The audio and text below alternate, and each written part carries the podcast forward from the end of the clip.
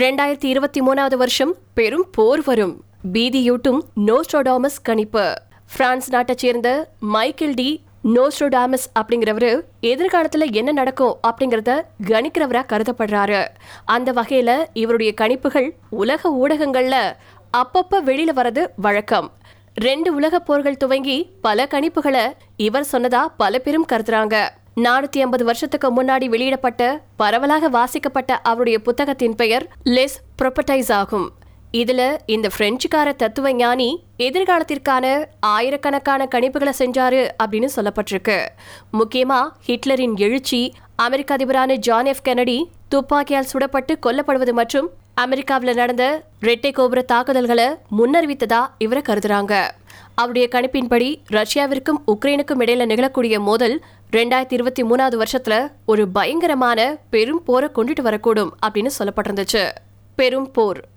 Nostradamus தன்னுடைய எழுத்துக்கள்ல எழுதுறாரு, 7 மாதங்கள் பெரும் போர், தீய செயல்களால் இறந்த மக்கள், ரோவன் மற்றும் எவரெக்ஸ் ராஜாவிடம் வீழ்ந்து விடக்கூடாது. இந்த கணிப்பின்படி அடுத்த ஆண்டு உக்ரைன்ல எழக்கூடிய பிரச்சனைகள் ஒரு பெரிய 3ஆம் உலகப் போரின் மோதலுக்கு வழிவகுக்கும் அப்படின்னு சொல்லப்பட்டிருக்கு.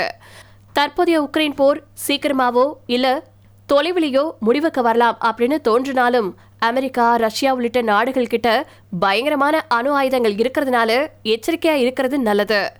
ஆனா நோஸ்ட்ரோடாமஸ் செய்த பல கணிப்புகள் மிகவும் பயத்தை கொடுக்குது. வான நெருப்பு. இந்த பிரெஞ்சு தத்துவ ஞானி அரச கட்டிடத்தில் ஒரு வான நெருப்பு அப்படின்னு தன்னுடைய நூல்ல எழுதியிருக்காரு. பைபிள் முழுவதிலும் டூம்ஸ்டே அல்லது காலங்களின் முடிவு அப்படின்னு குறிப்பிடப்படுவதன் பொருள் எப்போதும் உலகின் அழிவில் முக்கியமான காரணியாக நெருப்பு இருக்கும் என குறிப்பிடுகிறது. எப்படியா இருந்தாலும் நோஸ்ட்ரோடாமஸ் கணிப்புல நாகரிகத்தின் சாம்பல் இருந்து ஒரு புதிய உலக ஒழுங்கு உருவாகும் அப்படின்னு சொல்லப்பட்டிருக்கு. செவ்வாய் கிரகம் செல்ல முடியாது.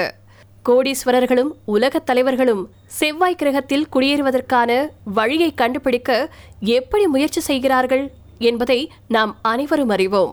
ஆனா நோஸ்ட்ரோடாமஸின் கூற்றுப்படி செவ்வாய் கிரகத்துல ஒளி தோல்வி அடையுது. அந்த கிரகம் பின்னோக்கி செல்லும் அப்படின்னு கணிப்பு சொல்றதா வச்சுக்கிட்டாலும் மனிதர்கள் செவ்வாய் கிரகத்திற்கு செல்ல முயல்வதை குறிப்பதாகவும் இது இருக்கலாம். SpaceX நிறுவனர் மற்றும் டெஸ்லா தலைமை நிர்வாக அதிகாரியான எலான் மஸ்க் 2029 வருஷத்துக்குள்ள மனிதர்கள் செவ்வாய் கிரகத்துல இறங்குவாங்க அப்படின்னு நீண்ட காலமா பரிஞ்சுரைச்சிட்டு வந்துட்டு இருக்காங்க.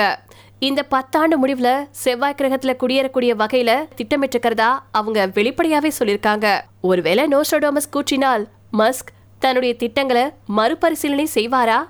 2022 வருஷத்திற்கான சில முக்கியத்துவம் வாய்ந்த கணிப்புகளை நோஸ்ட்ரோடாமஸ் செஞ்சிருக்காரு.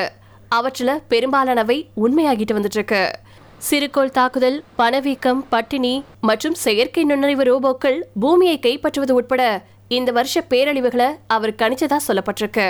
இருந்தாலும் நோஸ்ட்ரோடாமஸ் காலத்துல இப்ப இருக்கிற மாதிரியான அறிவியல் வளர்ச்சிகளோ பொருளாதாரமோ எதுவுமே இல்ல. அப்படி இருக்கும்போது அவர் செயற்கை நுண்ணறிவு ரோபோக்கள் பூமியை கைப்பற்றுவது அப்படின்னு சொல்றதெல்லாம் அபத்தம். உண்மையாவே நோஸ்ட்ரோடாமஸ் எழுதியிருக்கக்கூடிய வரிகள் மேற்கண்ட உண்மைகளை கூறும் வகையில நேரடியா இல்ல. அந்த வரிகளை வச்சுக்கிட்டு ஊடகங்கள் மற்றும் எழுத்தாளர்கள் பொழிப்புரை எழுதி நடப்பு உலக விஷயங்களை சேர்க்கிறாங்க.